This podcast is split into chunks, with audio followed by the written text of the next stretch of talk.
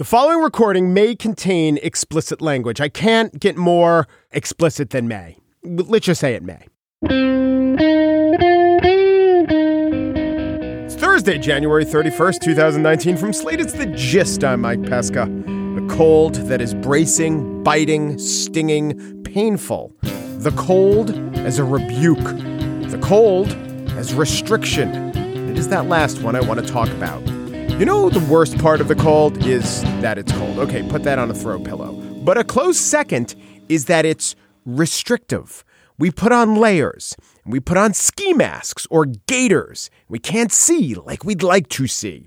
And then we draw the hoods. Sometimes there's those fuzzy hoods. We create this fur tunnel. So our vision is impeded and our limbs are limited and we stagger about like zombie snowmen peering through slits.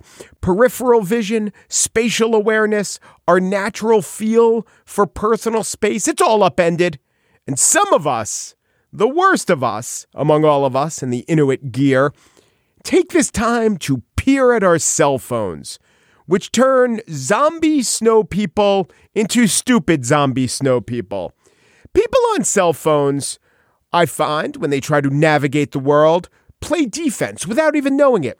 They drift towards the middle of the sidewalk or wherever they are, I guess, to limit the chance of falling off the edge. They go slower, again, as a defense mechanism, self preservation. And they ruin a perfectly terrible winter day. I hate these cell phone peering snow people. And for a time, glove technology was keeping them from all of us. It didn't allow for swiping and the wearing of gloves at the same time. But now, swipeable glove technology has been either perfected or weaponized. Time after time, I am up against a stumbling, zoned out, padded up, inflated marshmallow of humanity who is in my way on this eight degree day with the wind chill negative 10, with the cell phone intolerable. You, you there in your Canada Goose Parker and your iPhone X, that is $2,000 worth of impediment. Stay home or stay focused, but please stay out of my way. I have frostbite to acquire. On the show today, I spiel about centrist strapping. It's gonna be some hot centrist talk.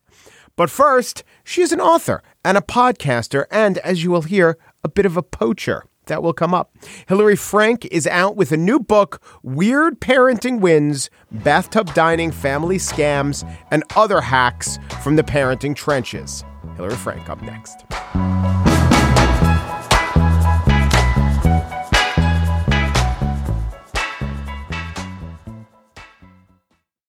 The Longest Shortest Time is a fantastic podcast hosted by my old producer, stolen from me, Andrea Silenzi. The original host and creator of that show is Hillary Frank. She is out with a new book called Weird Parenting Wins. And I want you to know, Hillary, that my secret goal in this interview is to steal you from her. From Andrea? Aren't you still I did executive not- producer? I am, but I did not steal her from you. She had YOY. She left you. Yeah, I think it was that was just the law. They she had to put a little bit of a buffer in between what she wanted to do. It was like two people having an office affair, and mm-hmm. then you know they break up with their spouses, and they don't move in right away. They give it some plausible deniability. That's what went on with you stealing my Andrea. Well, good luck. So the structure of the book is because you hosted the show for many years, you created a community of parents, and they're written as letters to you. But what was this? Cold from message boards. How did? So we should say it's your chapter uh, with your takes on things from bathroom things to sleep time things to discipline things, and then you have you know twenty different parents from around the world weighing in on what worked for them. So did you solicit that explicitly for a book, or did these, these just come to you on some message board somewhere? How'd that work? So, when I first had a kid, I read a lot of books mm-hmm. by experts, you know, like how to get your kid to sleep, how to soothe your kid, how to get your kid to eat, how to get your kid to potty train. And I just felt like all of these things were written in such a prescriptive way. And sometimes the things would work for me, and often they didn't. And then when they didn't, I would feel like something was wrong with me or wrong with my kid. I, I felt like I was at the most vulnerable time in my life and I was failing. And so a couple years into parenthood, I realized that the things that were working for me were things I had just invented in moments of desperation through trial and error. Things like, you know, the thing that got my kid to sleep was just rubbing the little curve above her nose. Like that, I didn't find in Yeah. a book. Yeah. So then I, I did a call out to the audience and I said, you know, does anyone else have anything like this? Weird stuff you've tried? And I made a blog post and got all these answers back. And it was stuff like, yeah, my husband pig snorts in the baby's ear to get her to sleep or to stop crying. You know, uh, there was the parents who traded off charging their electric toothbrushes and conducted the baby to sleep, you know, made their own white noise machine. And um, I just thought these are great. Oh, so you put the toothbrush on buzz. Yes. And then you wave it in the air. Yes. And both the motion and the sound is soothing to the baby. Exactly. Interesting. Yeah. That is a I would never have thought about. Like a that. regular white noise machine didn't work, but Yeah. the electric toothbrush was a winner. is the general rule uh, here are 10 things and one might work for you or do you have sort of silver bullets that work for more parents than not And one of the things that seems to be working for people, especially of young children, is white lies. uh-huh So, you know, the kid who um, refuses to eat anything but chicken, the mom uh, cooks a new dish called French chicken. yeah which is actually pork chops. Ah. Or the kid who refuses to eat anything but takeout. She got some takeout containers, made a home cooked meal, and said, "Look, we're having takeout." oh that's good so that's not even a lie that's that's I th- that's a lie okay it's technically a lie but a white think- lie. yeah i also think that if you're lying to uh, an insane person i.e a three-year-old is it really lying It's pretending. Yeah. It's it's Oh, it's like good. playing into their um, desire for everything to be pretend play. So, do you think we, uh, people like you and I, rely on these books and are fascinated by this advice for them, for the for the babies, or for us? For us, Yeah. but is that it's bad? like Is that save bad me, save me. us? I'm going crazy. Save me. It's not to raise the best child; it's to get through childhood the best. Oh yeah, no, no, no. Like all of this stuff is all about me. It's like, am I going to save myself today? You know, am I going to have a good time? I can't deal with whining. I'm going to make it. I'm going to make this a better time right now. How to get through your child's childhood without Exactly. your child annoying you to hell. It is. I, I obviously think it's good not to unduly harsh someone for failing. So on the uh, Slate show, mom and dad are fighting. They have parenting wins and parenting fails. You emphasize the wins. But uh, when Dr. Spock was giving advice, it was he was a kind man, but it was pretty much this is the way to do it. Um, in fact, he re- his advice represents sort of a, a change of of a more doctrinaire way to do it. But I think for years, I think for twenty or thirty years, we've had essentially mm, liberal, permissive slash what would be the nice way to say that um, interactive parenting. We've had children raised by people who aren't necessarily doctrinaire and think that there's one way to do it. I mean, I think it's done differently all over the place. I Yes, don't. I don't. that's right. Right. Yeah. But um, I think that also a lot of parenting media is really divisive and thrives on parents choosing one side or another of various parenting techniques.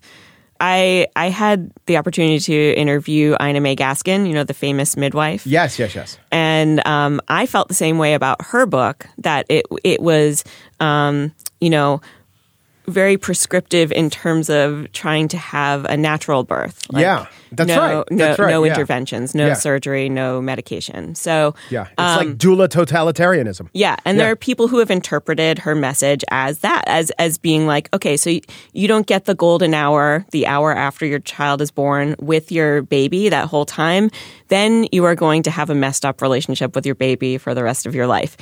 People have interpreted her that way. And so I interpreted her that way. And I interviewed her and I called her on it. And I said, you know, I felt really supported by you when I read your book before I had a baby. And then when I wasn't able to have a natural birth and I wasn't able to have a golden hour, I felt like you had nothing left to say to me. And I felt rejected by you. Uh-huh. And she was amazing. And she was like, gosh, I never like thought about that kind of interpretation of my book. I don't intend that. I want people to feel included and understand that things don't always go that way. And it's she is currently rewriting her book, revising her book because of our conversation. That's awesome. What about you? Did you did you read parenting books when yeah, you had kids? still do. Yeah, yeah. And what do you think? I th- I take them. I take bits and pieces from each. If something occurs to me as uh, intuitive, I probably will will cotton to it more. But isn't that just playing to a bias? And I've tried tips and tricks that I've uh, found in a bunch of different books. But if anyone says this is the way to do it, that's like an automatic disqualification for me.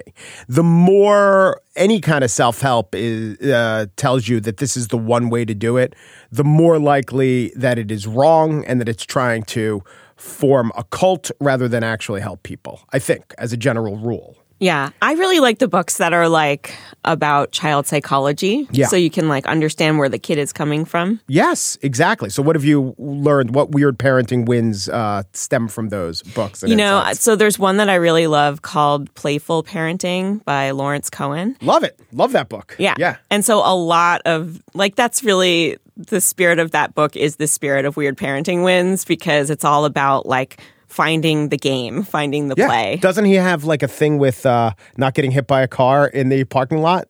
Parking lot rules? Isn't that something? That's Yeah, yeah, yeah. Either one of his or inspired by his. Yeah. I started doing um, pillow fights with my daughter inspired by him. Yeah, Yeah. like when when she really feels like she's riled up, I'm like, "All right, let's have a pillow fight." And Yeah. it, it turns it into like a fun game. Yeah. Uh, there's a part in your book where you're you and your daughter were going skiing and and Mm-hmm. then the line was like an hour long and it was miserable and then you turned it into a song. Well, I said there's no you you can't whine. If you're going to whine, you have to sing the blues. Yes. and it worked for a while. It worked for a little while. a little while. But then what's the greater goal that you could invent something fun that works for Turn- 15 yeah. minutes? Exactly. I mean, it it depends, and and it depends on the situation. But generally, we're trying to turn things into games. Yeah. How old is Sasha now? She will be nine next month. How much? So the book was pretty much put to bed when she was what, seven, eight? A year ago, yeah. Okay. so now that she's getting a little older and you don't have to really manage every situation, is the entire topic of parenting, I know it's what you do, but is it pulling you in less and less? Do you feel like you have to consult books and, and find out what people are debating as she gets older and more independent? I don't.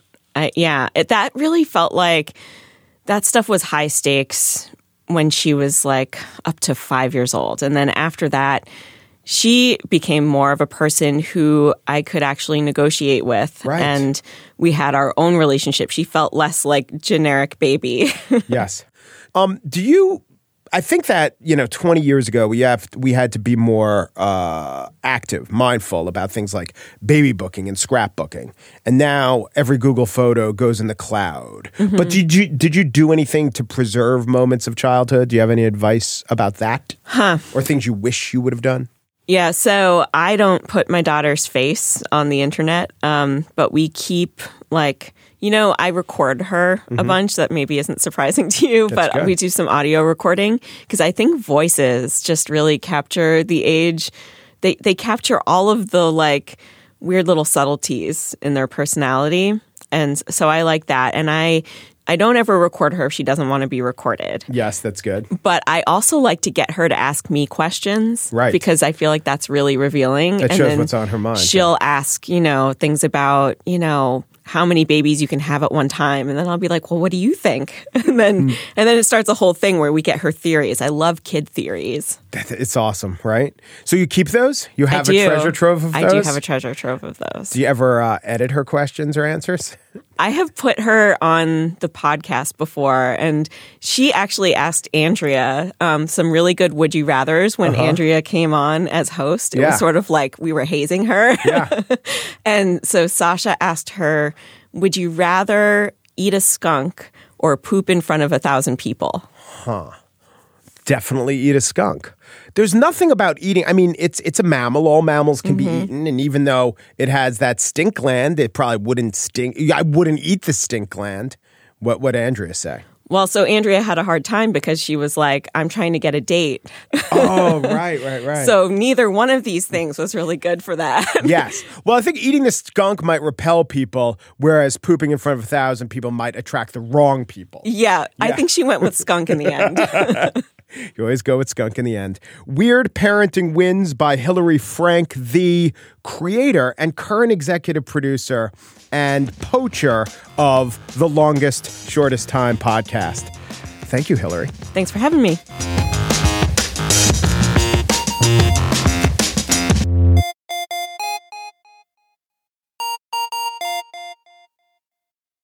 And now, the spiel. We get it. Howard Schultz ran a coffee company.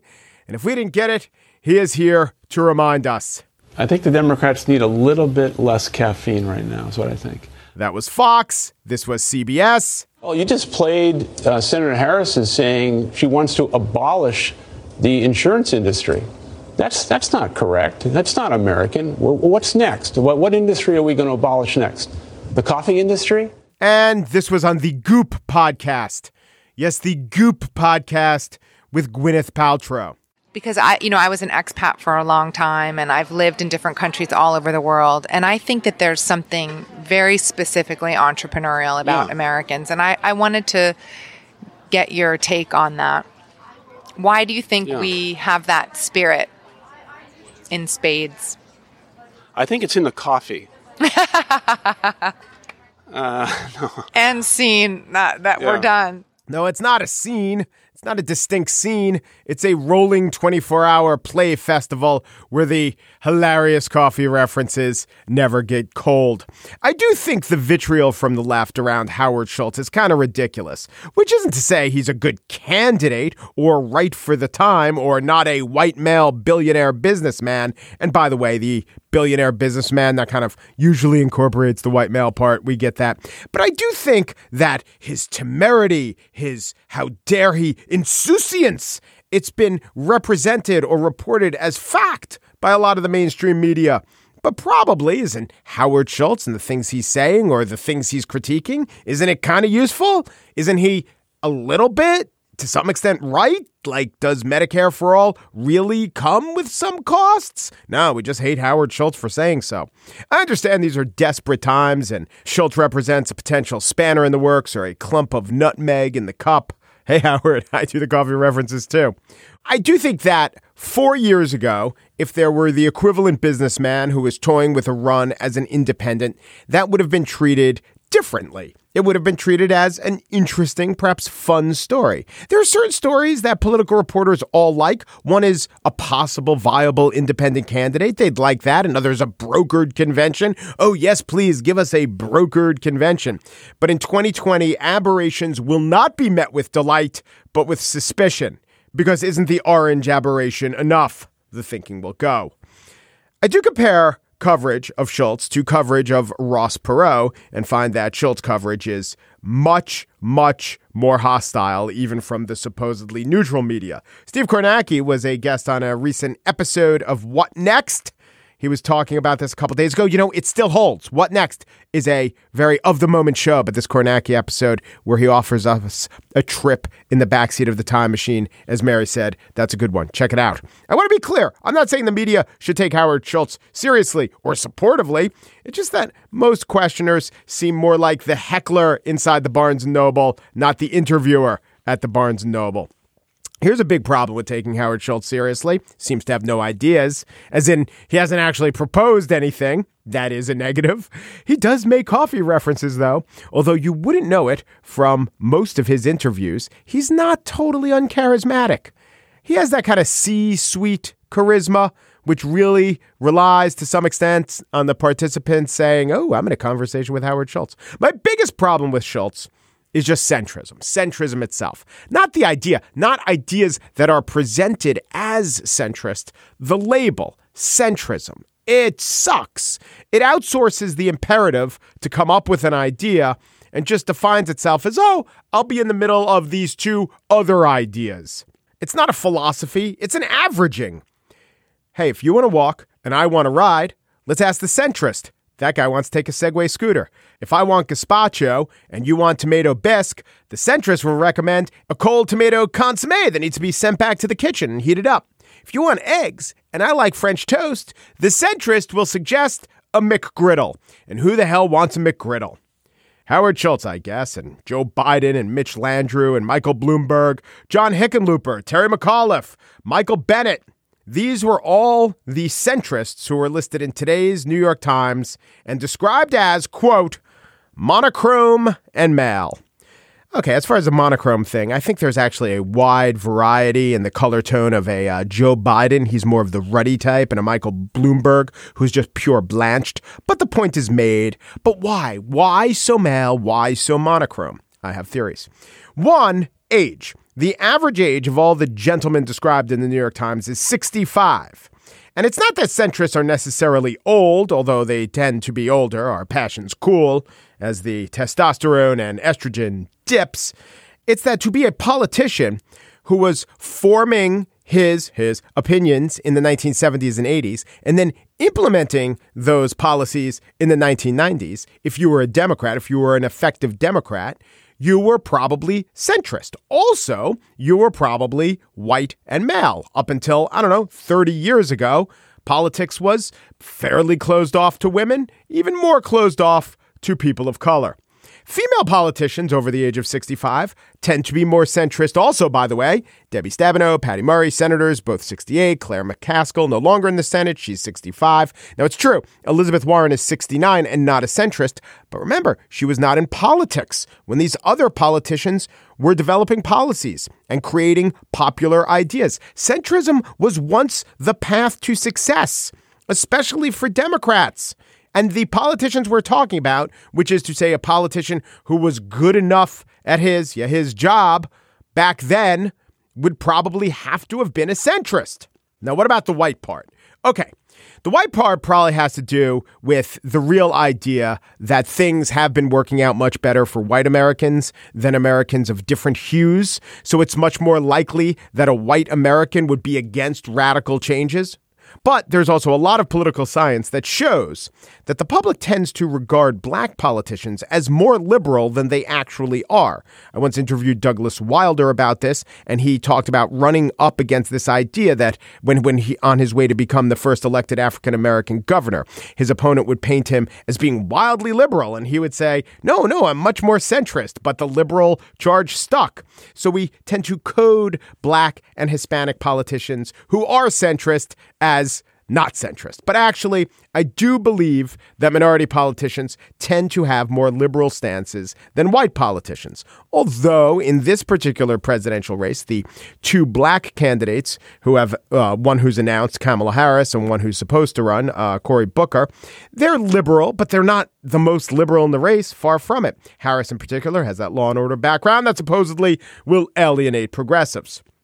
Now, since I've been called a centrist, I don't really think of myself as a centrist, but I certainly don't think of myself as conservative or very progressive. I've thought about this. One, I want a better label. Two, I do wish there were more of a rainbow coalition on my side, if you know what I mean. Three, I would love to have a leading light or a public face who is slightly more inspiring than John Hickenlooper. And I happen to like John Hickenlooper.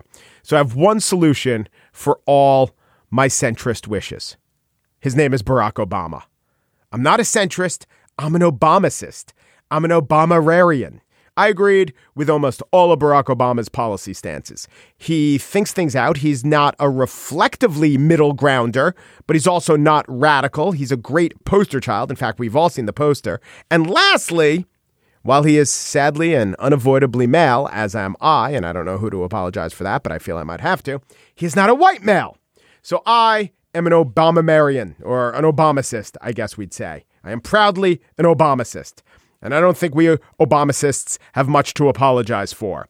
I also don't think that Howard Schultz is the one to carry the mantle of Obamacism, although even hoping to do so takes some audacity.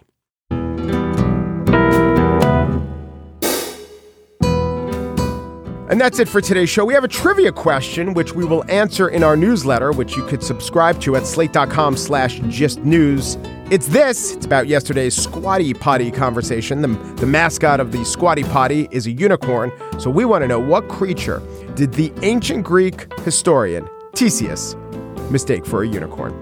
Daniel Schrader and Pierre Bienaimé are the producers of The Gist. The algorithm predicts they will soon be hired away by one of this week's guests. I don't know, maybe improver Drew Tarver or a Princeton professor, or possibly tomorrow's guest, Fire Festival attendee Seth Crossno. TJ Raphael, senior producer of Slate Podcasts, is up for hearing what kind of offer a Fire Festival attendee is making. I mean, they had a $250,000 yacht package. There's a lot of scratch going on there. The gist. Here is my one parenting hack get the children to call you father or mamar. And this is nice for two reasons. One, you can't really whine when you say father, but also when you're on the playground and everyone's saying daddy, daddy, there's one voice saying father, and you hear it, and you know it's your kid who's stuck on the monkey bars. Umperu, dapperu, duperu, and thanks for listening.